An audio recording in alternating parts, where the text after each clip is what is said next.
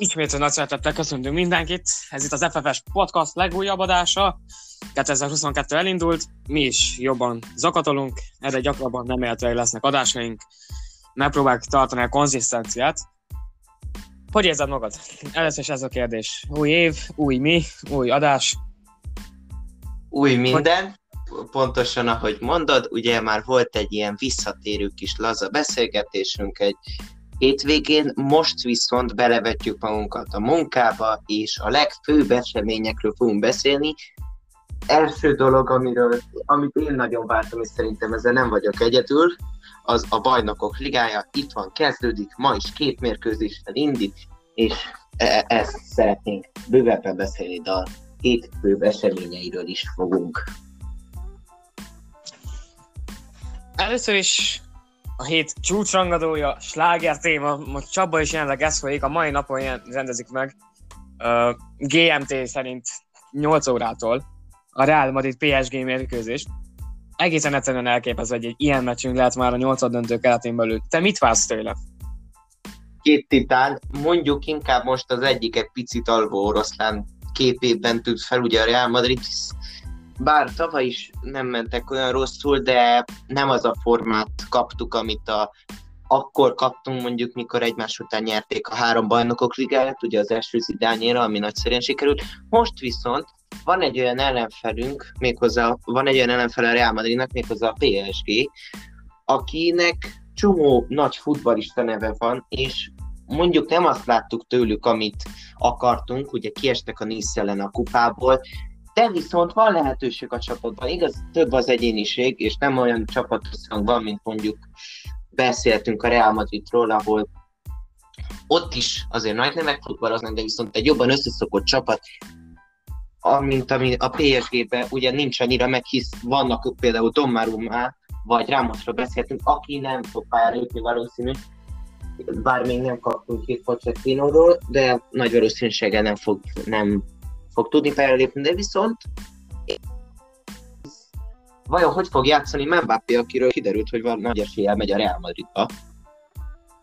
Nagyon jó kerete van mindkét csapatnak. Én úgy vélem, és ahogy láttam a két csapat mérkőzését, ugye a PSG magasan vezeti a ligát, a Real Madrid is csak ott egy picit soros, ö, szorosabb, bár nincs nagy vezetés, hogy a második és a harmadik helyezett az a Sevilla és a Betis, ami nem várt meglepetés, hogy a Betis még jól megy. Na de, ugye a Real Madridról volt szó itt, méghozzá arról, hogy most ö, ők ne összeszokott a csapat, és hogy ugye a PSG-vel én egy 3-2-es eredményt jósolok a Real Madrid javára. Én is el fogom mondani a jóslásanyomat a mérkőzésre, de először egy kicsit szakvázunk, ugyebár ezért vagyunk. A PSG utolsó felállása egy 4-3-3-as formáció volt, ahol olyan, nevek, ahol olyan nevek is szerepeltek, mint például Simons, akit én nem tudok elképzelni, például most a Real Madrid ellen kezdjen, hogy szerintem gyökeres változtatások lesznek ebben a 4-3-3-ban. Volt alkalmam, megtekinteni a PSG meccsét, egyáltalán nem tündököl a játék, középpályán nagyon akadozik a játék, tulajdonképpen az első hármas cipeli mindig hátán a csapatot, és hátul pedig valahogy összeraknak mindig egy védelmet. Ez szerintem még mindig Pochettino hibája. Én ezt figyeltem meg a Tatanemnél is, aki többek között látták a Tottenham Hotspur Bayern München mérkőzés 2019-ből még annó. Ez a bizonyos 7 ominózus mérkőzés volt. Már ott is látszódott ez a Pochettino féle dolog, hogy ő nagyon rámegy a támadásra. Ennek és a védekezésre. Ennek árán viszont a középpályán annyira át lehet szánkózni rajtuk, hogy az egyszerűen csoda kérdésbe megy. Láthatok ott is, hogy Harry Winks például, elmészem, hogy ő pályán volt azon a meccsen, pedig igen, pályán volt. De nem hiszem, hogy nála 50-szer több, többet volt a nála labda. És egy olyan csapat ellen, mint például a Real Madrid, olyan középpályások vannak, mint Tony Kroos, Casemiro, vagy éppen Luka Modric, vagy Federico Valverde-t is ide említhetjük most már lassan, ott egy közép, egy erős középpálya, erős biztos középpálya nagyon is fontos kéne legyen. Az viszont már is kérdés, hogy nálam viszont a Real Madrid gyengesége legfőképpen az a pedig a védekezés. Ö, nem áll biztos lábokon az a védekezés, még mindig ezt mondom. de viszont Ancelotti a padon nagyon kiegyensúlyozottak. Ezt még hozzá kell ugyanúgy tennem. Nem, nincs kiemelkedő név a védelemben. Viszont ez nagyon jól meg van szerveződött, de nagyon kíváncsi leszek, mire lesznek képesek ezek a védők egy olyan név ellen, mint Kylian Mbappé vagy Lionel Messi. Te mit vársz ilyen szempontból? Képesek lesznek felvenni a madidi védők versenyt ilyen gyors játékosokkal, ilyen tempós játékosokkal? Hát egy... ugye. Bocsánat, vagy egész egyszerűen hogy látod az egész meccset ezek, ezen a kérdésen, ilyen szempontból? Én úgy látom, hogy azért tényleg a Real Madridnak is a védelemben van a gondja, a PSG-nek meg abban van a gondja, hogy na hát igaz, mondhatjuk újra, hogy nem a francia liga a legerősebb, de csomó sztár, csomó egyéniség van abban a csapatban, és ugye a Real Madridnak ez a kerete már így összeszokottak. Jó, itt is vannak új nevek, mondjuk Alaba személyében, aki viszont nem teljesít olyan rosszul, de ugye láthatjuk, hogy az utóbbi eredmény, utóbbikban vezetik a bajnokságot, és szerintem taktikai szempontból azért ezekre a nagyobb helyzetekre jobban fel van készülve Ancelotti, ő már nyert bajnokok ligáját a csapattal, és ugye hát tudjuk Pochettinóval. Pici szerencsés kellett a Tottenhamnak, de azért nekem ott nagyon gyanús voltak az, a, nagyon gyanús volt az említő, és azért Pochettino sem a legmagabiztosabb, legkeményebb edző, és ebből szempontból az edzői morálkeltés, hogy hogy tudják megtartani a morált ebben, ezekben a stressz helyzetekben, és tudjuk, hogy nem egy ember elé fog kimenni az a két csapat, és meglátjuk, hogy mi lesz. Én szerintem az első fél időben én azt fogom várni, hogy ugye Messi, Mbappé, vagy akár ötlehetnek a többiek is, és le, le fogják távolni a Real Madridot, de viszont a Real Madrid szépen fel fog építeni, és így fog az lenni, hogy meg fogja szerezni, valószínű a PSG a vezetést, de viszont a Madrid nem fogja hagyni magát, meg fogja fordítani, és utána valószínű a PSG csak futni fog az eredmény után, és így lesz egy 3-2-es eredmény a Real Madrid javára. Uh, visszatérek a sportszakmához ismét. Megvizsgáltuk már a Real Madrid védelmét, hogy milyen lábokon is állt. Viszont nézzük meg a PSG védelmét is. Ö, tehetséges fiatal játékosok van a szélen, és re- nagyon rendkívül gyorsak. Azsa Fakimit gondolok leginkább, de Nun Menges is nem szokott kijönni ebből a sorból. Uh, Hakiminak nagy feladata lesz úgy gondolom a meccsen. A Real Madridnál nagyon láthatjuk azt, hogy Vinicius Junior konkrétan élete formájában van, egészen egyszerűen elképesztő, mert az utóbbi hónapokban letett az asztalnak, Benzemával együtt. De most lesz egy vízválasztó szerintem nála. Eddig nem kellett tulajdonképpen kimondhatjuk azt, hogy eddig nem volt ekkora szintű ellenfele, mint Azsaf Hakimi, aki szintén tudjuk, hogy nem egy lassú játékos, és nagyon is tehetséges. Vajon az ő kettők egy v egyes párharca mit hozhat? Ugye utóbbi felállása a Real Madridnak is láthatjuk azt, hogy ugye Vinicius, Gerett Bél és Assassi volt a három. Szerintem nem ez fog lenni, de láthatjuk azt, hogy Vinicius, ebből is láthatjuk, hogy Vinicius st- stabil kezdő lett, szóval egyre inkább épül a kezdőre, ami azt is jelzi, hogy tényleg csúcsformában van a brazil, és felnőtt a feladatához. Ugye első szezonban láthatjuk, hogy a befejezés nem volt az erőssége, de viszont most egyre kezd felnőni, és úgy, ahogy mondtad, most nem egy Villarreal lesz, ami ellen azért többet vártunk volna ettől a csapattól, de nem egy Villarreal lesz, nem egy Leganes lesz, nem egy mostani formában játszó Barcelona lesz az ellenfelük, hanem egy PSG, aki igenis az utóbbi időkben nem a nyolcad döntőig menetelt a bajnokok ligájába, hanem eljutott most a döntőig is, ugye 2020-ban, és ahol viszont a, a Bayern München legyőzte őket, ebből is láthatjuk, hogy hiába ölnek annyi pénzt a csapatban, nem látunk még olyan eredményeket, de valószínű ez csak időkérdése is. Hogyha nem vásárolnak megint nagy sztárokat, és hagyják, hogy ez a csapat így szépen összeforjon, akkor valószínű eljutnak a csúcsra, de visszatérő Vinicius Juniorhoz, szerintem az jól meg fog gyűlni a baja, és akit én még nagyon várok, az, hogy ez az Éder Militao Alaba kettős felső védelem meg fog jelenni a kezdőbe, hisz nagyon jól mozognak együtt, de Nacho Fernandez is említhetjük, bár szerintem most inkább ezt a, ezt a duót fogja Ancelotti tartani, és arra nem is beszélünk, hogy Kortá kapuba fog maradni. Az lesz a kérdés, hogy vajon kit fog kapuba küldeni Pochettino. Én, ha helyébe lennék, de természetesen nem vagy helyébe, én egyetemen Gianluigi Donnarumát helyezném a kapuba. Szerintem Keylor Navasnak egy kicsit lehet, hogy sok lenne ez a lelki teher, amit hogy volt klubja ellen kéne kiállnia, de ezt ő tudja jobban, valamint Keylor Navas. De azt szeretném jobban kiemelni, hogy az otcok, hogyha valakit érdekel, akkor a PSG-t tartják esélyesemmnek jóval. De ez mondjuk abból is adódik, hogyha megvizsgáljuk a két csapat utolsó négy meccsét, abból a Real Madrid csak egyetlen egyet tudott megnyerni, két döntetlen és egy vereség mellett. De a PSG-nél viszont ez az, arány három győzelem és egyetlen egy vereség a spanyol kupában Nice-tól, vagy a Nizzától. Hát biztos nem lehetett egy nagyon nice érzés, hogy kikaptak és kiestek egy a kupából, de valószínűleg már tovább léptek ezen is professzionális futbolisták. Ebből mi látszik jobban? nagyon ráfókuszált a Real Madrid erre a mérkőzésre, és pihentetett, vagy most csak ilyen formában van a Madrid? Azért kiépített az, a Real Madrid is, és a Paris Saint-Germain is egy olyan előtt a bajnokságban, valószínű erre taktikázva, hogy tudták, hogy inkább erre készülnek, és azért a Real Madrid valószínű inkább önhibákból, mert nem a kerettel volt a gond, mert nagyon összeszokott összeépült, felépített, jól felépített keret volt, de viszont ott a saját önhibájukból csináltak egy 0-0-át.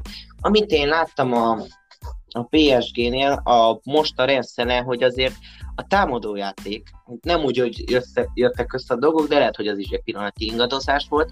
Viszont, amit én nagyon né, úgy gondolok, az az, hogy a Paris Saint-Germain nak a támadósora a Lille ellen, az a Mbappé Messi Di Maria trió volt, és én ugyanezt fogom várni. Ha csak nem húz egy Pochettino, hogy beteszi Icardi, bár szerintem ez nem fog megtörténni, szóval ez a trió lesz, ami a legveszélyesebb, és amit én meg fogok vár, ö, mondani, az, hogy Nyújjon Mendes talán lehetőséget fog kapni, hisz tehetséges fiatal is nagyon játszik, és úgy, ahogy mondod, szerintem is Donnarumma lesz a kapuba, visszatérve a két csapat taktikázására, valószínű úgy direkt építették úgy, hogy megtolták, utána most egy picit azért lassítottak le, hogy maradjon energia, hogy maradjon keret, maradjon tartalék erre a mérkőzésre, hisz ez már ne a kieséses szakasz, ez nem csoportkör, itt nincs már, vagyis van második esély, de nincs több csapat, akivel játszanak.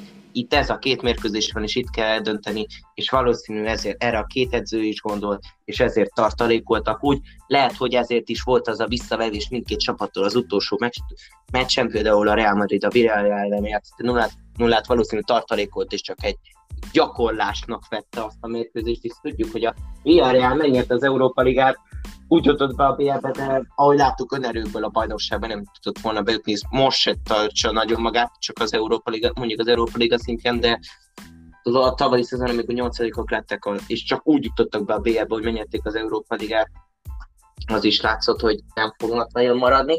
De viszont visszatérve a Paris Saint-Germainra, ott is láthatjuk, hogy a, a Stade Reims ellen, hogy ott is valószínű tartalékoltak, és az az 1-0 is egy gyakorlás volt, és valószínű, hogy ez a tartalékolás eredményezte az utóbbi eredményeket mindkét csapatnál. A két csapat legutolsó találkozása amúgy az ominózus, már általán már megemlített 2019-es, 2020-as szezonban volt, amikor az 2-2-es döntetlenet játszottak, Ö, még a Tomás Tuchel vezette PSG-vel. Szerinted így, ilyen eredmény reális mára is? Az egy más edzői felfogás volt, Pochettino egy más edzői felfogás. Én úgy gondolom, hogy Pochettino és Tuchel között azért van egy-két mérföld, mert mondhatjuk azt, hogy Tuchelt is, de szerintem Tuchelt azért küldték el, mert nem azt csinálta, amit a vezetőség diktált az egy másik csapat volt, ott nem volt Messi, ott való, egy összeszokottabb csapat volt, ott volt Ferrati, akkor még ott, akkor még Di Maria volt, meg Neymar és Mbappé, szóval ott még egy, ott is voltak sztár egyéniségek, de ott kevesebb volt, mint a mostani, és szerintem az egy más korszak volt, ott is a Real Madridnak volt egy Zidane egy olyan időszaka, amilyen akkor nem mentek úgy, de utána sem nagyon, és látszott, hogy ez is megmutatta, hogyha egy edző másodjára tér vissza egy olyan klubhoz, aminél nagy sikereket éred, ott általában az bal, szer- bal szerencsés előjelzés, és ebből is láthattuk ebből a mérkőzésből. Ugye utoljára, hogyha jól emlékszem, volt egy 3-1-es vagy 3-0-es győzelme a PSG-nek, utána volt egy 2-2-es döntetlen, ez mind a csoportkörbe történt meg. Aztán ta- nem találkoztak. Most fognak találkozni, szerintem így ehhez a rangadóhoz mindkét csapat máshogy fog hozzáállni, és mindkét csapat teljes erőbenyomással frissen, úgy, ahogy csak tud támadni fog, de mondom, ahogy megtippeltem, és szerintem a Real Madrid el fogja ezt a meccset vinni. Leges, legelső találkozások alkalmával, ami 1993-ban volt, ez egy Európa Liga negyed döntő volt, akkor a Real győzelmen legácskedett első körben három évre, majd utána négy egyre küldték haza őket Madridba a zolajosok, amivel kiestek az Európa Ligából. Megtörténhet egy ilyen kaotikus párharc ezen a két meccsen most? Nem hiszem. Sőt, abból kiindulva, hogy megnéz, megnézve a felfogását a játékosoknak, szerintem mindkettő úgy fog hajtani, hogy ki fogják farasztani egymást. Sőt, itt jobban belegondolva, talán a második meccsen nem is fog annyi gól születni, talán egy-egy, de amit most bele fognak adni, valószínűleg abból az energiából nem sok fog maradni, főleg, hogy a két mérkőzés között egyik csapatnak mondjuk vannak, lesznek könnyen meccsei, de viszont lesznek harapós párharcai, és az akkor idő volt, akkor két különböző, akkor a Real Madrid sem volt a toppon, a PSG pedig még francia tulajdonosok alatt volt, és még egy épülő csapat volt. Ugye a PSG 1960-as években alapult, tehát akkor még a 70-es években még, vagy 90-es években még bár már múlt a rendelkező csapat volt, és nyert, már bajnoki címet, de viszont még nem volt meg az a történelme, mint a Real Madridnak. Az egy más időszak volt, ez egy más időszak, és szerintem ez nem lesz egy olyan nagyon kaotikus, nagy különbséggel rendelke, ö, végződő párharc. Mit várhatunk Messi-től? Ismét feltámad a Real Madrid ellen. Messi a Real Madrid ellen tudjuk, hogy mindig feltámad, és mindig van, le, most is lenne benne ilyen fűtés, hogy a Real Madrid ellen fog harcolni, de szerintem most egy picit megviselte ez a érdekes váltás a Barcelonából, bár nem látszik a játékán, de viszont az, az eredményeken látszik, hogy hiába mutat egy olyan játékot, ami nem elfogadható, de na, azért ő is, ő se már 20, ő se 22, szóval öreg. És mondhatjuk azt, hogy ha mégiscsak a ligönben van, de viszont jó, hogy a ligönben van, ott is vannak harapós csapatok, de már, na, ő szerintem ezt egy levezetésként tudja magáénak. Vannak olyan pletykák, hogy talán visszatér a Barcelonába, de szerintem itt most ez egy levezetés tesz neki, talán még egy évet visszatér a Barszába, de most itt ez egy kis ilyen karrier végi vége felé, egy ilyen nagy csapatba legenda levezető köre. Szerintem nem fog talán lő egy gól, de itt, akit én fogok, ö, akit szerintem, talán Di Maria lesz. És meg, és meg akarja ma, ma, ma, majd mutatni, hogy ö,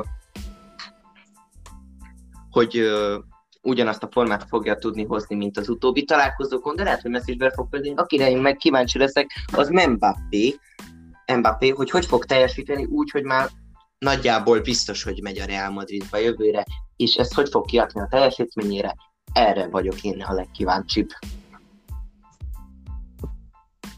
Szerintem ez méltó lezárása ennek a mérkőzés átbeszélésének. Térünk át az este második mérkőzésre egy félelmetes formában lévő Manchester City-re, és egy Sporting Lisszabonra. Mit vársz? Hogyha ahhoz, hogy vissza kell menjünk az időbe tavalyig, az, hogy egyáltalán azt láthatjuk, hogy a Manchester City, Manchester City veszített egy mérkőzést, egészen egyszerűen elképesztő formában vannak. Akkor is még a PSG-től kaptak ki, a csoport, nem is, bocsánat, én bocsánatot kérek, a Lipcsétől kaptak ki, ráadásul Szoboszlai Dominik golyával. Mit vársz? Túl tudja taktikázni a Pep Guardiola? Mint a VL döntőt a tavaly? Én nekem van egy olyan feelingem, mint a 18-19-es szezonban a Sárke ellen. Ugye mindenki emlékszik arra a picit nagy gólkülönbségre, amit végigvittek akkor a csapat. Ugye 10-2 lett összesítésben, ott minden sárka szurkoló elsírta meg, hát ott menesztették az edzőt, a kedves olasz. Na de ez egy sporting, itten nagy ö, egyéniséget a sportingban. Én nekem Pedro Porro vagy Pablo Sarabia, aki kölcsönbe érkezett ide. Ők kettőjüket támad, támadó jellegű játékosok, ugye, és szerintem ők okozhatnak galibát, vagy több nagy tehetség a Sportingnak. De valószínű a City most hát az utóbbi 15 meccsükből 14 győzelem is egy döntetlen. Ez szerintem sok mindent elárul. És az is, hogy vajon hogy fog teljesíteni a Sporting, főleg úgy, hogy egy elég izgalmas sportó elleni szuperlangadó után mennek.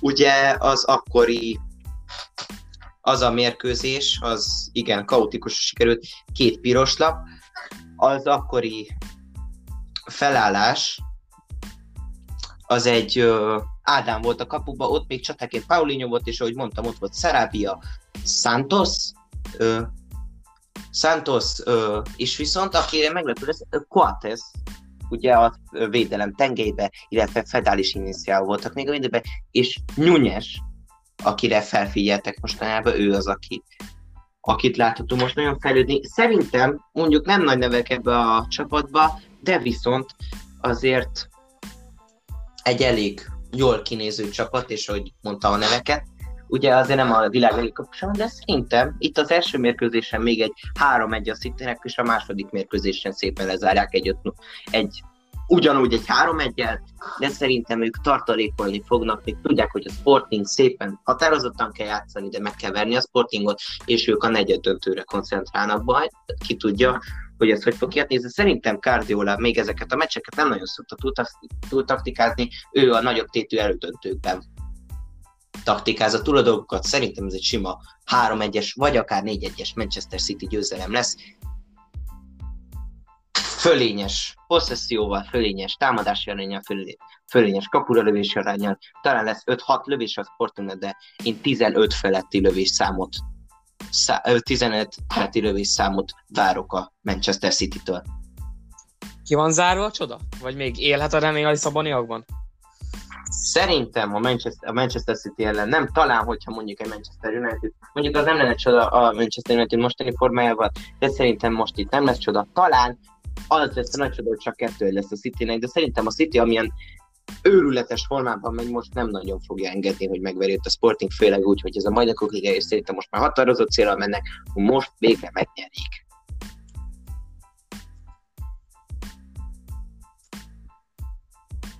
Uh, nem tudom, mászunk bele vajon Pep Guardiola fejében? Miért ne?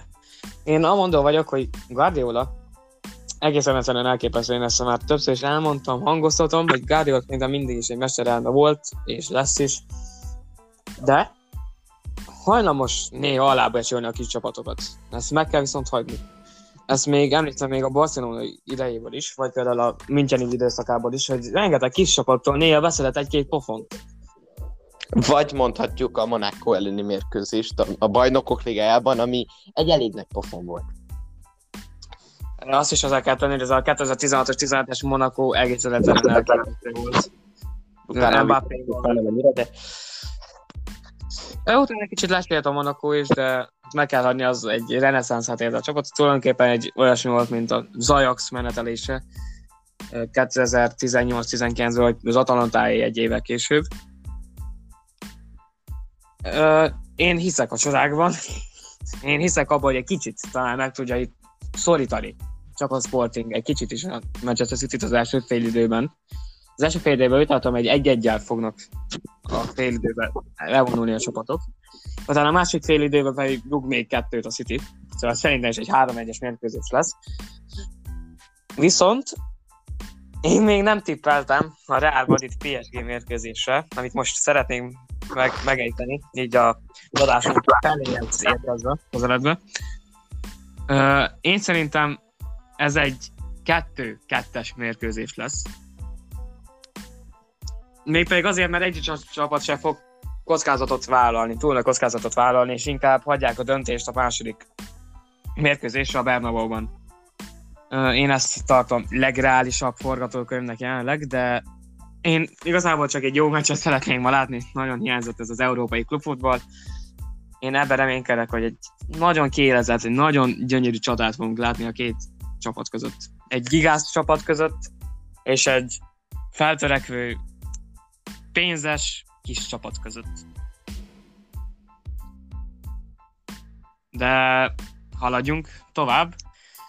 Szerda el fog jönni, lassan szépen, és egy Liverpool Inter. Ez egy viszonylag sima lesz, mint a Sporting Manchester City? Vagy itt már az Internek lehet valamennyi esélye? Itt viszont lehet, hogy úgy tűnik, hogy az Inter picit méltatlan ellenfél, de szerintem nem. Mondjuk az utóbbi időben nem azt a játékot, amit játszottak mondjuk most a Napoli ellen, az nagyon kevés tesz egy ilyen Liverpool ellen, bár most a Liverpool sem a csúcson van, de viszont a harmadik, második helyen mennek a bajnokságban, és azért lehet, hogy ha, valószínű bajnokságot nem fognak nyerni, de a nagy forma ingadozás a tavalyi évből már elmúlt, visszatértek is nagyszerűen játszanak, ahogy én látom, 28% az Internek a győzelme mi esélye, 26 a döntetlen és 46 a győzelemre. Ez is mutatja, hogy bár nagyobb esélye van a Liverpoolnak, majdnem kétszer, de viszont azért van az internet is egy 28%-a, ami azt jelenti, hogy tényleg nem egy kis csapatról beszélünk, hanem egy olyan csapatról, aminek a játékosai, hogyha jó napot fognak ki, akkor egy nagy pofot is kihozhatnak a Liverpoolnak. Ennek tudatában én egy olyan eredményt tippelek, hogy egy-egy lesz, és nagy, nagy örömséged a második meccsen 2-0 a Liverpoolnak, és egy 3-1-es összesítés meszében tovább megy a Liverpool. De az is lehet, hogyha nagyon rossz napot kapjuk ki a Liverpool, és az Inter olyan formában van most, hogy csak na, és egy olyan napot fog ki, akkor lehet, hogy egy 1-0-ás, 2-0-ás pofont kihozta a Liverpoolnak. ha már Liverpool, muszáj megemlítsem a mai nap legkomikusabb történését, hogyha valaki fent van Twitteren a hallgatóink közül, akkor az biztos láthatta, hogy mai nap Mohamed Salah neve trending volt. Hogy miért is? Egészen elképesztő. A Twitteren olyan képek keringenek róla, amin fél putér, sőt nem is fél putér, teljes mértékben putér az emberünk. Ö, ö, nem láttam szerencsére a képeket, nem is szándékoztam megtekinteni a képeket, de egészen elképesztő, hogy milyen viccek keringenek már róla ez, ez, hogyha tényleg valóságosak a képek, és nem hamisak, nem, nem photoshopoltak, akkor szerintem ez egy tök jó komikus alap lehet, amit szállá egy kicsit beég tőle, az, száz százalék. De még mindig nem egy gyakora nagy botán, mint például a greenwood vagy a Dean henderson ami szintén egy friss esemény, akit Dean Henderson-t ugyanazzal gyanúsítják, mint Mason Greenwoodot. Ez nagyon friss esemény. Uh, mit szólsz ezekhez? Egy, nagy kicsit... átok van a Unitedon, nagyon nagy átok van a Unitedon, most már valószínű a fél csapat előszakul a másik fele, lovag, a harmadik fele pedig á, ö, másféle gyűlöletekben részesül. Én nem tudom, mi történik most. Valószínű, hát nem tudom, hogy milyen érdekes, hogy rögtön, amikor tényleg olyan formában van egy csapat, akkor nem tudom, hogy nem-e a pénz van ebbe is szinte mindenbe, mert Na, milyen érdekes, hogy rögtön most, hogy rögtön, hogy egy játékossal történt valami, hogy gyorsan történjen másikkal is, hogy nehogy már ezt az egy szerencsétlen csinál. És valószínű ez volt Zumával is, ez volt most Hendersonnal is. Szerintem itt most az van, hogy valamit nem tettek, és akkor már bemátsuk őket. Volt ilyen eset Neymarral, és volt ilyen eset Romano, Ronaldóval is. Szerintem ez szenzáció hajászás, és valószínű nem sok minden igaz belőle, de ami a legkomikusabb, az a Szala esete, és ami talán nem kéne félváról venni, és lehet, hogy ha me, viszont ez is megtörtént, akkor tényleg itt a sportfiológus elő kell venni, és le kell jutatni Henderson és Greenwoodot is. Nem tudom, mi történik, de nagyon kezdenek a ló túloldalára esni. Micsoda a Manchester derbiik lehetnek majd a börtönben? Benne gondolom, Mandy, Greenwood, Dean Henderson. Valószínű, valószínű ilyen uh, Premier League Ultimate Teamet uh, a Manchesteri börtönvezető épít, és akkor uh, még egy uh, Bernardo Silvára és egy Ronaldóra vár, hogy őket is gyanúsítsák meg zaklatással. És akkor lesz egy jó kis 11, és valószínű, hogyha minden igaz, akkor hát ki tudja, hogy hogy lesz, és akkor visszahozzák Levi és ő lesz a kapus azt szokták mondani, hogy fekvő emberben, hallott emberben nem nagyon rúgjunk bele. De mégis meg szeretném azt mondani, Manchester United. Én a legelső kérdésem az, hogy leigazolsz egy védőt 80 millióért, rájössz, hogy elképesztően kritikán alul teljesményeket nyújt. Tulajdonképpen egy hűtőszekrényt, ha odaállítanánk a pályára DHL mellé, szerintem több, többet végezne az is. Akkor az megkapná az aranyadat mellett. De nem csak az, hanem neki adod a karszalagot is, a csapatkapitányi karszalagot. Mire gondoltok, szép öcsöim, tényleg? Én még Szolsár alatt még valahogy úgy el tudtam fogadni, mert Szolsárt azt gondoltuk, hogy nem a legélesebb kés a fiúkban, de ráfrágnyik. Én mikor, meg is említette a podcastban még annó, hogy mennyire várom azt, hogy ilyen Rágnyi bemutatkozzon a Unitednél, és szerintem egy elképesztő mesterelme. Hatalmas csalódás ehhez képest, el kell ezt mondjam.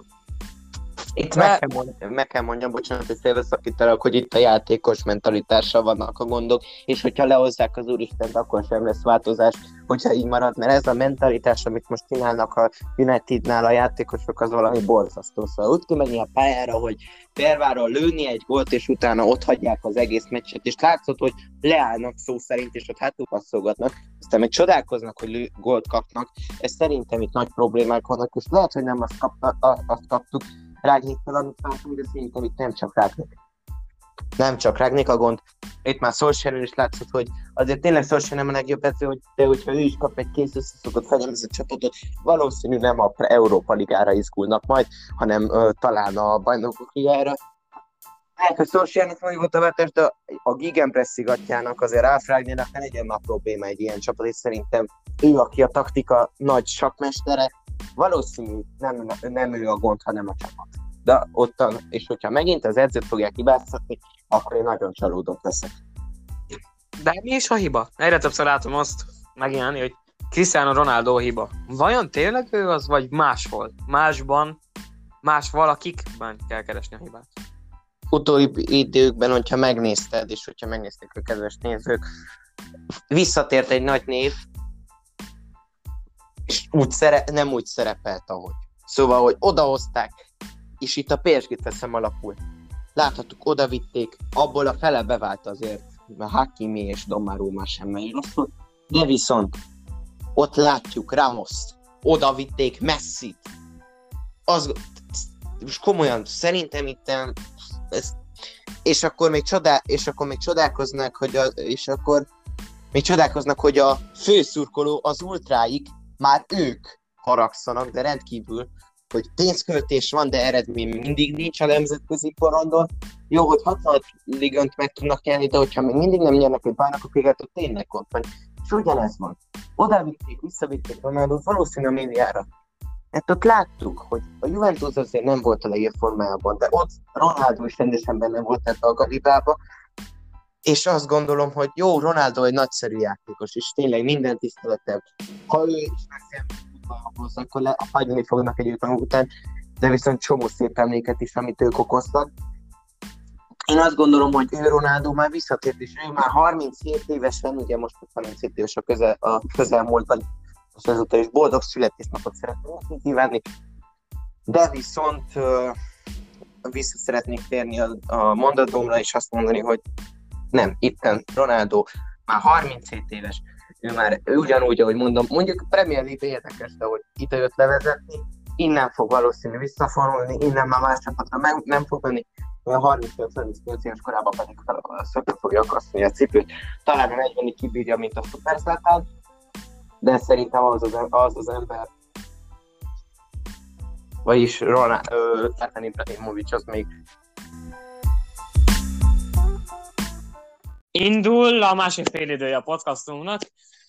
Ö, ott vagytok abba, hogy elkezdtük kiveszélni azt, hogy a Manchester United-nél ki is lehet a probléma, Rágnyik, vagy nem Rágnyik. Ronaldo, vajon a probléma? Mindenképpen én azt tudom mondani, hogy nem Ronaldo a probléma, hanem a játékosok mentalitása. Ronaldo 37 éves, ő sem az, az elitjében van most, Rágnik egy sportigazgató. Azért vannak neki is nagyon edzői mentalitásai, de annyi tapasztalata nincs, mint mondjuk Pep guardiola vagy a többi edzőnek. Nagyon zseniális, ö, például a gegenpressing is hozzáköthető, de viszont ö, azért mégiscsak nincs annyi, mondjuk a Lipcsével ért el eredményeket, ott se sokat, de akkor sem ő szerintem nem olyan hibás a játékosok mentalitása, és valószínű még rátett ez az ügy Greenwooddal és Hendersonnal. Meg a többi. Teljes, teljes mértékben egyetértek ezzel. Én azt gondolom, hogy mindig is a játékosokba kell keresni először a problémát. Most nagyon hasonlóan látom a United helyzetét a Fehérvárjéhoz. Most lehet, hogy ezt Szabi Csimre nem fogja meghallani, mert azt se hallotta meg, hogy Azt hogy hogy Szabi takarodj, de ő ezt nem hallotta sajnos, és ezért nem is szabad okoljak, hisz sigetek és nagyot hallókból nem szabad gúnytőznünk. Uh, én azt tartom a legnagyobb problémának, hogy a játékos politikája a Manchester Unitednek egészen egyszerűen borzalmas volt. Ed Woodward, aki azóta már le is mondott a szerepéből a Unitedban, hatalmas csalódás volt olyan szempontból, hogy tényleg olyan játékosokra adtak ki annyi és akkora összegeket, hogy azt nagyon-nagyon rossz volt nézni, és főleg hallani is. Belegondolni abba, hogy egy Harry Maguire-ért képes voltál kiadni 80 millió fontot, eurót, egész egyszerűen a szemedet kikaparod azt látva, hogy tényleg egy olyan emberért, akit úgy hagynak ott a másodosztályos, másodosztályú emberek, csatárok is, mint Kati nénit a vásárban. Egészen egyszerűen elképesztő nézni. Tényleg néha, hogy kimegy a csáva a rokonok elé, ott adja a védelemet teljes mértékben ősen, és aki még nagy csalódás a United védelmében, az Luke Shaw. Ha megtekinted az utóbbi öt gólt, amit, United, amit a United kapott, az, Az mind hibája. Komolyan mondom. Szó- Nem csak, nem csak Luke Shaw, de főleg az, hogy mindig ő tartja lesen belül a játékosokat az ellenféltől, és ezért a United konkrétan 7 gólt kapott, ami emiatt esett, mert Luke Shaw sokkal hátrébb helyezkedett el, mint ahogy ez kellett volna. Itt szeretnék, bocsánat, itt szeretnék egy véleményt mondani, hogy ö, Luxo a sérüléséből tért vissza. Volt egy kihagyása, lehet ennek is okogató. Szerintem Luxónak most van egy ilyen visszatérési formaingadozása, de aki tényleg nagy gond, az Harry Maguire. Láthattuk a Middlesbrough ellen is, hogy azért maradjunk annyiból, hogy Elanga kétszer többet ért nála, pedig azért tudjuk, hogy kinek van több Premier League tapasztalata. Szerintem még a Garnert is, ha betették volna, az is többet tett volna, de szóval valami borzalom, ugye, ahogy te mondod, de szerintem Luxónak még csak ez egy formaingadozás, és lehet, hogy visszafog. Sőt, biztos vagyok benne, hogy vissza fog térni eredeti formájához. Persze, épp azt szerettem volna kihangsúlyozni, hogy Shaw, ez nem feltétlenül Shaw hibája az egész. Én ezt konkrétan így állítottam ki, helyesbítetni akartam, ez Harry Maguire hibája, és nagy mértékben még visszakanyarunk hozzá. Mindenképpen. De minden- ő a csapatkapitány, ő kell koordinálja a véde- védelmet Várán távolétében. Ha ő nem tudja koordinálni a védelmet, nem tudja egy vonalban tartani az egészet védekezés közben, akkor ott az már veszett fejszanyele. Egy jó csapatkapitánynak mindig is irányítani kell, főleg az a szegmensét a csapatnak, amire főleg rá van bízva. Például egy középpályásnak a középpályás csatának csatás volt, de amúgy az ámblok az egész csapatért kéne feleljen. De Harry Maguire a mellette lévő emberért se képes felelni, nem hogy a másikért. Képzeld nem hogy tudom, hogy Davis emlékszel, albán-angol meccs volt, hogy ő tulajdonképpen bekkussoltatott mindenkit azzal a fejes góljával Albánia ellen. Hogy lehet valaki ennyire bánalmas, hogy egy Albánia ellen szerzett gól felér annyit, mint például a Premier League vezetés akkoriban, mert akkoriban még a United még elég közel volt ahhoz, hogy vezesse a Premier League-et. Most már erről szó. Ez egy, egy, egy mérkőzés a Leeds után. Az az, Igen. első, az az első meccses lendület? Hát, végül is nagy, tényleg volt egy nagy lendület a Unitednak, ami nagy részben Harry a védelemi pálya. És szerintem itt az volt a gond, hogy Harry maguire a kezdőbe tartják. És itt láttam, ö, szerintem te is láttad, hogy Facebook, hogy ö, Fabrizio Romano osztotta meg Facebookon, hogy Rágnék még meg is védi. Szóval, hogy ő maga mondta azt, hogy a kapitányunk, őt most ne hibáztassuk, de szerintem ott van a gond, hogy miért ő a kapitány. Ö, Szerintem, tizen, szerintem 13 játékos tudok mondani a Manchester United jelenlegi keretében sokkal el- alkalmasabb lenne arra, hogy csapatkapitány legyen. Kezdve Dehan, át Ronaldo, Scott McTominay-en, át komolyan mondom. Én szerintem, Minden. én mindenképpen azt mondanám, hogy Dávid helye. Egyértelmű. Aki teljesítmény alatt be megérdemli, mert azért nem egyszer védtem a United fenekét. Ha ő lenne, ha ő nem lenne a kapuban, szerintem a United szempontjából, a United lenne sokkal közebb lenne a kieséshez. Bár így is a kieső zónához sokkal közelebb van már, mint a Manchester Cityhez, aki jelenleg vezeti a tabellát. Egészen egyszerűen elképesztő. Volt egy, volt egy ilyen Bundesliga statisztika, hogy a, akkor még harmadik helyezett Freiburg több, kevesebb pontra volt a 16. Wolfsburgtól, mint az első Bayern Münchentől. Most már ezt ugyanezt látjuk a Premier League-ben, hogy megtörténik. Csak a United ötödik. Itt az a gond. De- Másik De gond, nincs távol tőle sem, sem az Arsenal, sem a West Ham, amelyik ott tartózkodik. a, a, de- a, a Számomra az volt a legjobb az utolsó Premier League-ből, hogy Premier League fordulóból, hogy a Tottenham Hotspur szurkolói kiemelték azt, hogy ők hiába hetedikek, akkor, akkor még, de van három meccsük, amiket be kell pótolni. Ezen a három meccsen úgy alakult, hogy most már nyolcadikak, egészen egyszerű, hogy tényleg ott is Contéval mi történik, tényleg sztár edzők, egészen egyszerű, fantasztikus edzők mennek be a selejtbe, a Tottenham és a Manchester United miatt. Ko-. Conténak volt egy, bocsánat, Conténak volt egy nyilatkozatja, hogy, hogy, már, hogy most már látja, mi a probléma. Szerintem ez mindent elárul a Tottenhamnál a helyzetről. Teljes mértékben. Én nagyon csalódtam a Unitedba. Én nem titkolt. Nem titkolt az, hogy régen szimpatizáltam a csapattal. Mindenki követel rivákat, erre azt szokták mondani. Amúgy De- még lezártad. Mindenki át kéne gondolja azt, hogy hol is tart jelenleg a United ott belül. Mert ez így nem állapot, ezt, ez így nem élet. Van egy nem- keretük, bocsánat, van egy jó keretük, de nem hozzák ki belőle egyáltalán nem a maximumot, sőt szerintem még méltatlan az a játék ez, ez a kerethez, ami most van.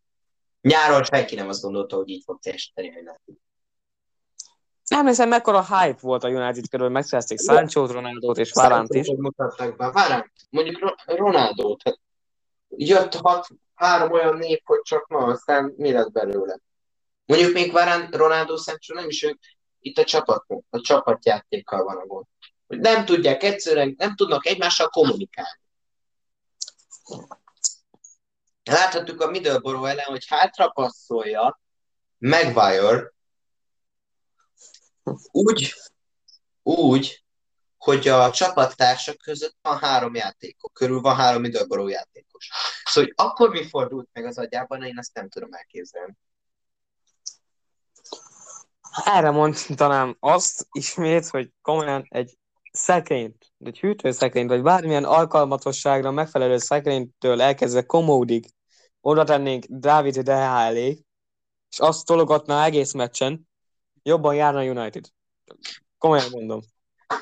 Szóval ez így, most nagyon elkanyarodtunk a Unitedra, de szerintem ez mindenképpen érthető, mert borzalmas mérkőzéseket produkáltak az utóbbi időben. Szerintem visszatérhetünk a bajnokok ligájára. Há, persze, térjünk is vissza a bajnokok ligájára. Egy ilyet viszont mindig is meg kell ejtenünk, nem hagyhatunk ki ilyen zicsereket, ezt a Barcelonával is még megcsináltuk a tavaly. Muszáj. Muszáj ilyen témáról meg, kollégánkról megtudtuk, hogy, hogy ő, hogy azért, hogyha meglát valamit, akkor azt szép bőven ki tudja fejteni. Szerintem most, hogy így ezt megmondtuk, szerintem minden adásban lesz egy csapat. Én következő adásra a, szeretném megtippelni a, a Juventus csapatát. A Juventusszal keveset foglalkozik. Bár mindenki, így, teljes mértékben nemzetközi szinten. Nem, most nem, látom, nem látom azt a tömeg felháborodást, hogy tényleg Juventus milyen rosszul áll ahhoz képest a ligában. És Aki- tényleg most eligazolták Vlahovicsot, meg, meg rengeteg játékost, és kíváncsi leszek, hogy így mire lesznek képesek. aztán olyan ez akkor csinálnak, mint a United. De szerintem most, amilyen lendületben a Juventus, azért az elég jól megy. És most, hogy így visszatértünk a, a bajnokok ligájára, szerintem folytassuk is a Red Bull Salzburg Bayern München mérkőzéssel. És arról szeretnék egy véleményt hallani tőled, hogy vajon mi fog történni azon a mérkőzésen. Uh, Julian Nagelsmannnak úgy vélem, hogy teljes mértékben át kell gondolni azt a taktikát, amit megpróbált bemutatni a csapat a Bochum ellen is. Ez a háromvédős rendszer egyértelműen nem fekszik a csapatnak, de muszáj ezt forszírozni, és sajnos Alfonso Davis szívizomgyulladástól szenved még mindig, jobbulás neki. Jobbulás. Uh, na az, hogy Niklas Züle a német Harry Maguire. Kanyarodjunk vissza még mindig. Igen, igen, szegény ember. Szegény ember nem fogja meghallgatni ezt az adást. Csináltak róla egy ilyen viccet, hogy valakit már egy ilyen hasonló megmondásokért már leblokkolt Harry Maguire, és hogy az volt az egyetlen értelmes blokja, amit csinált egész azonban. De visszatér a Bayern Münchenre. Ha Niklas Züle és Dajot Upamecano védelmi hibái nem lettek volna a Bakum elleni mérkőzésen, akkor ez egy mérkőzés kettő-kettő lett volna az el, el lehet ismerni, hogy kettő gyönyörű gólt a Bochum, amik szintén amúgy védelmi hibák után jöttek, de ezt most hanyagoljuk. De ezt teljes mértékben át kell értékelni Nagelsmann, hogy hogy is kéne felállni. Én azt látnám megfelelőnek, hogy uh, ugye Musiálát játszatni a középpályán, és, és Zabicert Kimikkel együtt. Kimikkel kicsit visszavonta a pozícióba kéne játszani, hogy biztosítsa inkább a védelmet, és ezért Musiálának, akinek nincsenek még azért olyan kvalitásai, mint Joshua Kimiknek, de kapnak is több területet a középpályán, és nem titkot amúgy Nagelsmannnak az, hogy egy Tiago féle játékos kreáljon Musiálából. Hogy ezt megmutatnám Musiálá már most az Salzburg ellen. Uh, természetesen én azt szeretném, hogy két szélsővel álljunk fel, nem hárommal, mint a Bokum ellen. Ezért mondtam is, hogy három középpályás kéne, és a két szélső pedig nem más lenne, mint Kingsley Coman, akinek elképesztő sebessége van még mindig, valamint Leroy Sané, akinek elképesztően megjavult az utóbbi időszakban, középen pedig egyértelműen Robert Lewandowski, mögötte pedig Thomas Müller. Én ezt így tartanám ideálisnak, hogyha tovább is a három idős rendszert próbálnánk alkalmazni. De most már szerencsére visszatért Buraszlár az Afrika kupáról, így esetleg négy védős rendszert is tudnánk. A Batman. Nyert egy Afrika kupát, csak szólok, hogy azért tud valamit a gyerek. Azért, hogy nem baj, hogy 8 gólt rugott az ellenfélnek úgy körülbelül már, úgy védelmi hibákon keresztül, de Afrika kupája már valahogy, amit úgy nagyon nem ő szerzett meg, nem is tett hozzá semmit, de... Jelen volt. Szóval Jelen volt. itt a fontos. Ez mikor ilyen csapatfoglalkozás van munkahelyen vagy iskolában, és valaki megcsinál az egész munkát, Szádió Mané, és te csak ott vagy és nem csinálsz semmit, de azért te is megkapod a dolog. Na de, és most szerintem én rátérek a Salzburgra, akiből egy embert szeretnék megemlíteni méghozzá Karim Adeyemit akiről szerintem mindenki, mindannyian tudjuk, hogy egy szuper tehetség, és nem, ez, szerint, valószínűleg ez az utolsó szezonja itt a klubnál, nagyszerű formában játszik, és sokat hozzátett ahhoz, hogy a Salzburg kijutott a csoportból. Ugye most egy ilyen osztrák, hogy mondjuk osztrák El Clasico-ról tért vissza a csapat, méghozzá a Rapid Wien ellen játszottak egy szuper langadót, kettő egyre lett az a mérkőzés, azon játszott ADM, de viszont Brandon Arnason és Noha Okafor lőtte a korokat. Na, de szerintem mondjuk a szándékról sokat nagyon nem tudom, be, nem mondanák, csak annyit, hogy ADM-it említettem most meg, és azt mondanám még el, hogy valószínűleg a keretben lesz itt, ahogy látjuk, hogy 14% az esély, hogy nyer a Salzburg, és 69, hogy a Bayern. Szóval hogy ez adhat némi bizony, ö, bizakodásra okot, bár azért tudjuk, hogy a Bayern ilyen nagy pofonok után felszokott ébredni, mint amit kapott most a Bockhumtól, és valószínű, hogy a Salzburgnak nem egy gólt fog lőni. Én azt mondom, hogy az első meccsen egy kettő egy lesz a Bayern Münchennek. Pontos az, azért, hogy azt csinálják, mint a Chelsea a második meccsen osztanak még egy ilyet, és itt egy 4-2-es összesítésre jutnak tovább, vagy lehet az lesz, hogy a második meccsen 4-0-ra nyernek, mert azért a Salzburg tipikusan az a csapat, aki jól, jól indul, jól megy, jól megy, de aztán elfárad. Főleg ilyen nagy csapatok ellen, akik nem egyszer voltak bl és a Salzburg azért nem egy, nem egy rutinos kieső szakaszos csapat, de viszont szerintem akár egy meglepetést is okozhatnak, említve ugye Karim Adémit, aki szerintem kulcsfontosságú eleme a Salzburgnak. Elképesztő teljesítményt az, amit is Karim Adémit régóta figyelem az Salzburgot és az Salzburg fiók csapatát is. Én nagyon reménykedek abban, hogy Bukta Csavi, aki jelenleg az Salzburg körében tartózkodik, tudja majd pótolni Karim Adeyemi, de ez még csajnos a jövő zenéje, de reméljük sok szerencsét kiváló neki. Mint Elég például német. a tehetség van most külföldön most azért tényleg. Mint hogyha kezdene újra életni a magyar utánpótlás. Ezt akartam kiemelni, hogy például a Genknél is ott van német András, egy félig afrikai, félig magyar honfitársunk.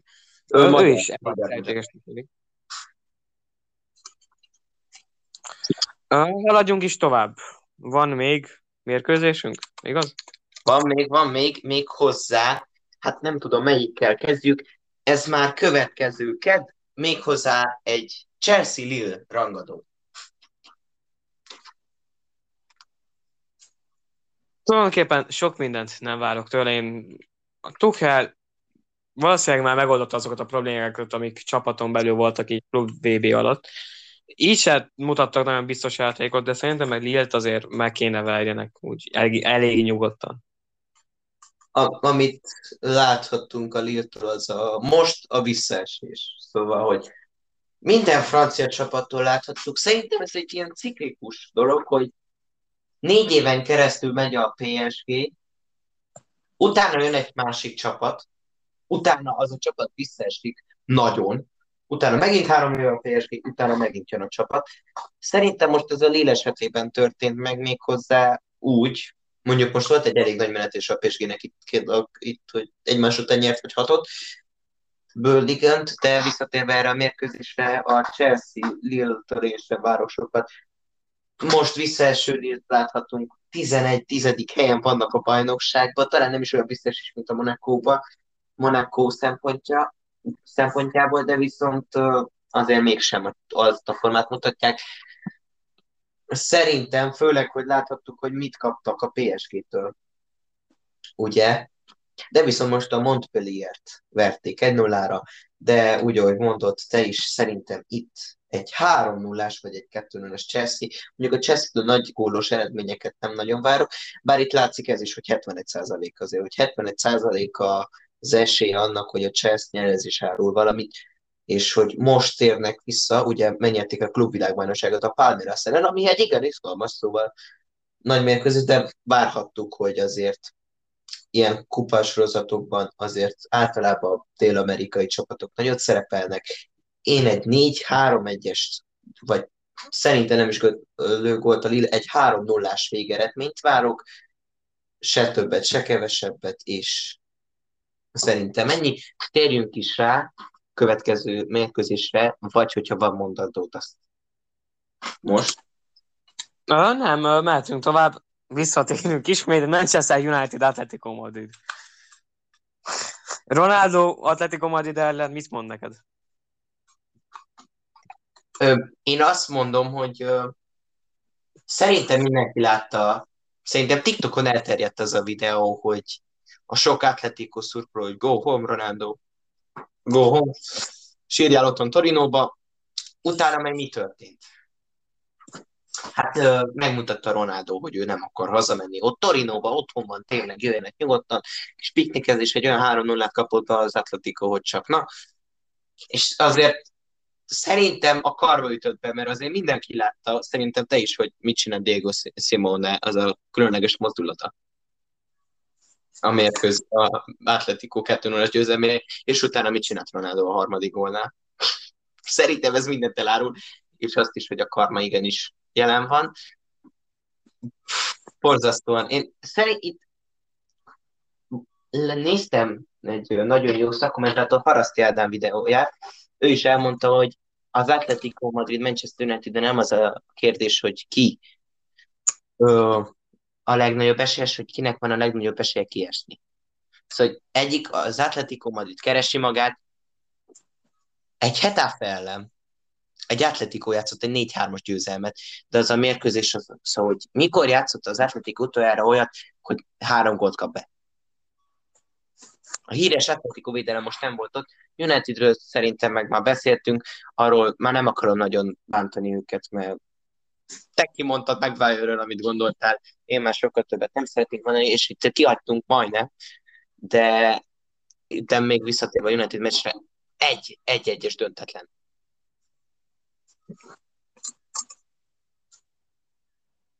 Tipp eredményre? Ez egy elég érdekes téma nálam mindig is volt, hogy tényleg, hogy ki van rossz a formában, az Atletico vagy a United? Én még mindig a United-et mondom, mert szerintem hogy Luis Suárez simán ott tud hagyni egy Harry maguire még nem, nem, mit a United-ot nem fogjuk most békén hagyni. Nem. Szóval, hogy Biztos nem szól. Ha valaki élvezni szeretni az adásunkat, az játszott egy olyan nívós játékot, hogy ahányszor én kimondom azt a szót, hogy Harry Maguire, azt a két szót, akkor isztik egy rövidet. De jól fog közben. Mindenki közben. De visszatér komolyan a fogal szót, szerintem ez egy egy nullás Sőt, nem is, inkább egy 2-1-es siker lesz az Atletico Madrid számára. És most térjünk vissza, vagyis, hogy nem térjünk vissza, hanem szakadolunk tovább, ö, méghozzá a Benfica Ajaxra. Ez tipikusan olyan meccs, akire senki sem kíváncsi, de mégis nagyon jó meccs, milyen meccs lesz. Szerintem elképesztően jó. Két támogatos lüktető mérkőzés lesz. Benfica is nagyon jól játszott a csoportkörök során, de hiszen az Ajax még jobban. Láthatjuk Sebastian Haller, jelenleg második a gólövő listán a BL-ben, Lovett Lewandowski mögött. Egészen egyszerűen elképesztő, hogy ő is milyen formában. És de... most is egy triplával ment a, tent, a Twente ellen a ligába, szóval szerintem ő ott, ott Hollandiában jól otthon érzi magát.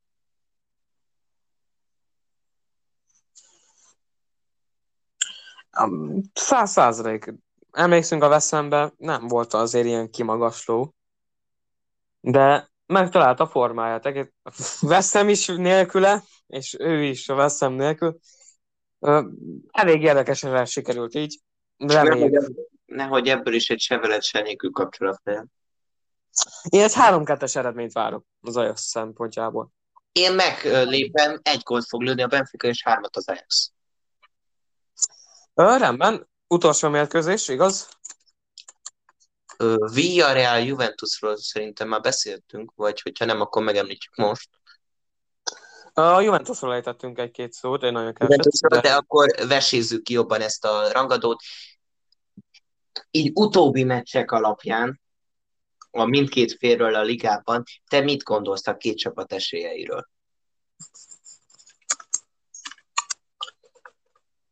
Ismerve a Villarealt és a Juventus játékát is a mostani időkben, én egy Villareal sikert várok, hogy őszinte legyek. Viszont ezt a Villareal sikert, sikert addig vártam volna, amíg Dusan Vlaovic nincs a Juventusnál.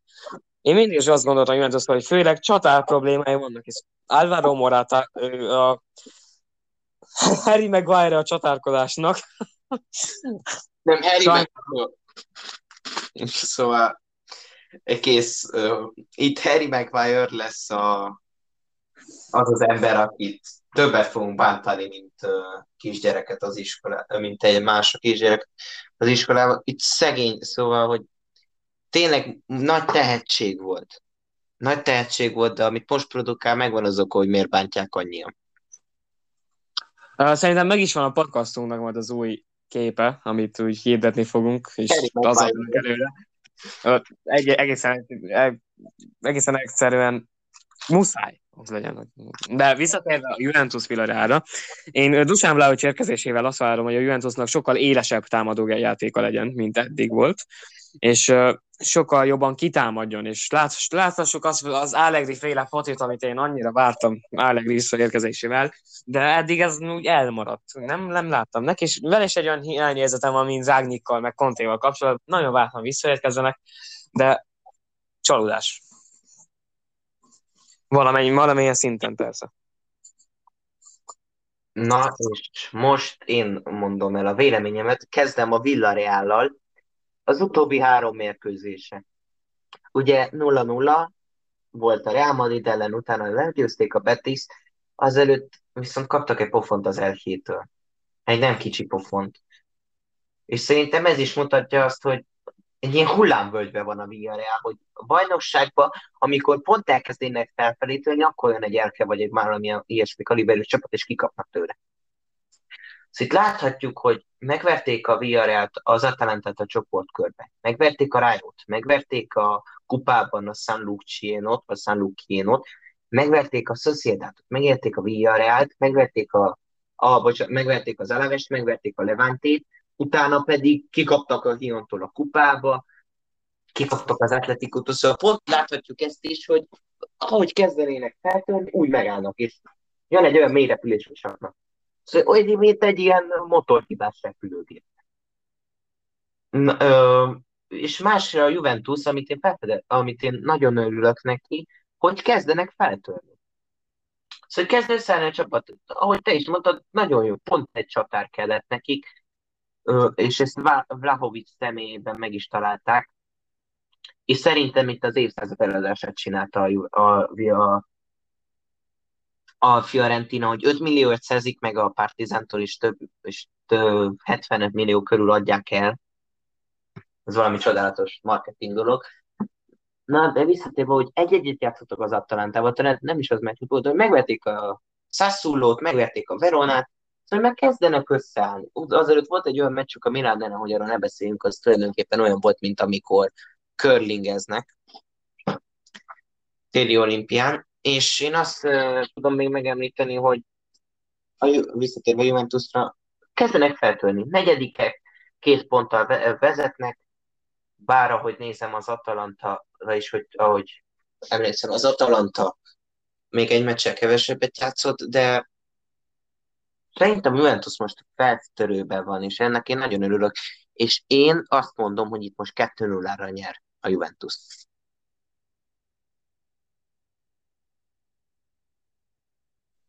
Nagyon észszerű ez a 2 0 végeredmény. Én is reálisnak tartom, de ezek szerint, tippeink szerint kik jutnak tovább a negyed döntőkbe. Ezt összegezzük.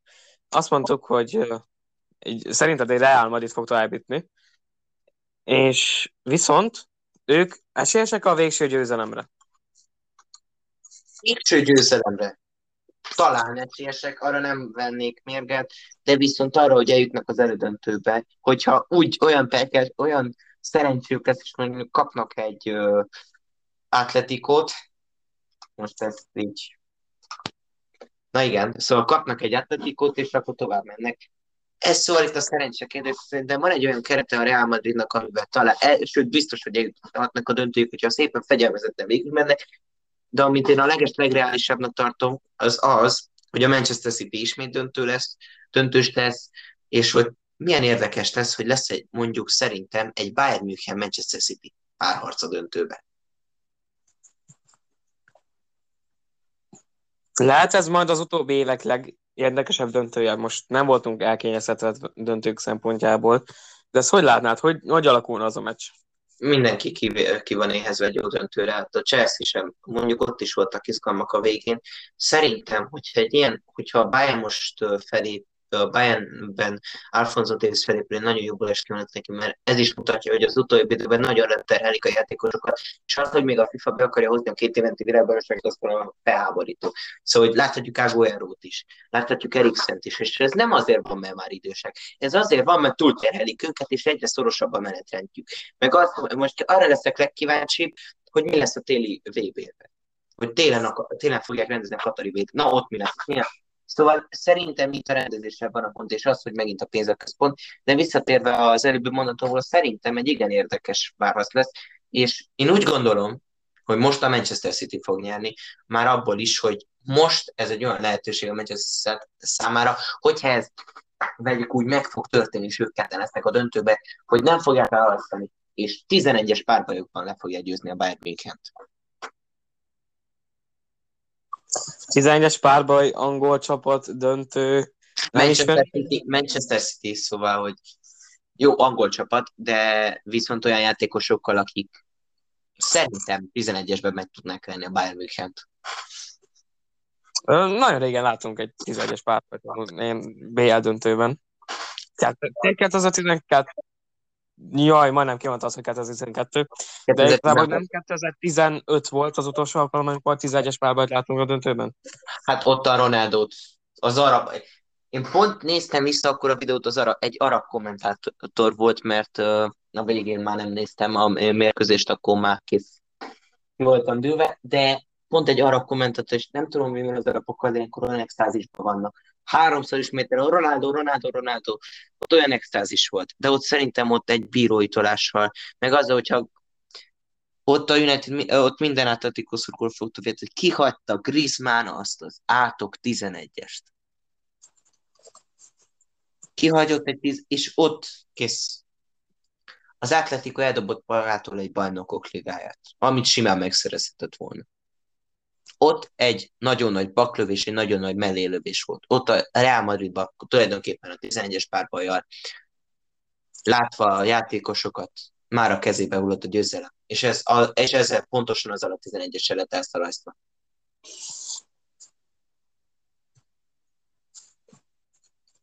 Pedig az volt az Atlético Madridnak az aranykora, ha ezt így ki lehet mondani. Az az de azután már vége.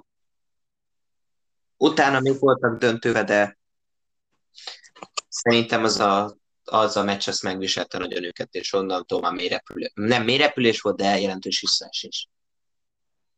De műsoridőnk végéhez érkeztünk, és már ismét egy óra, három perce folyik lassan a felvételünk. Így elköszönünk, és várunk titeket vissza, majd mikor az eredményeink is meg lesznek, és kiértékeljük azt, hogy hogy tippeltünk, és hogy milyen volt igazából a játékkép az képes, amit megtippeltünk. Várunk mindenkit vissza szeretettel, hálóztok! Sziasztok, sziasztok!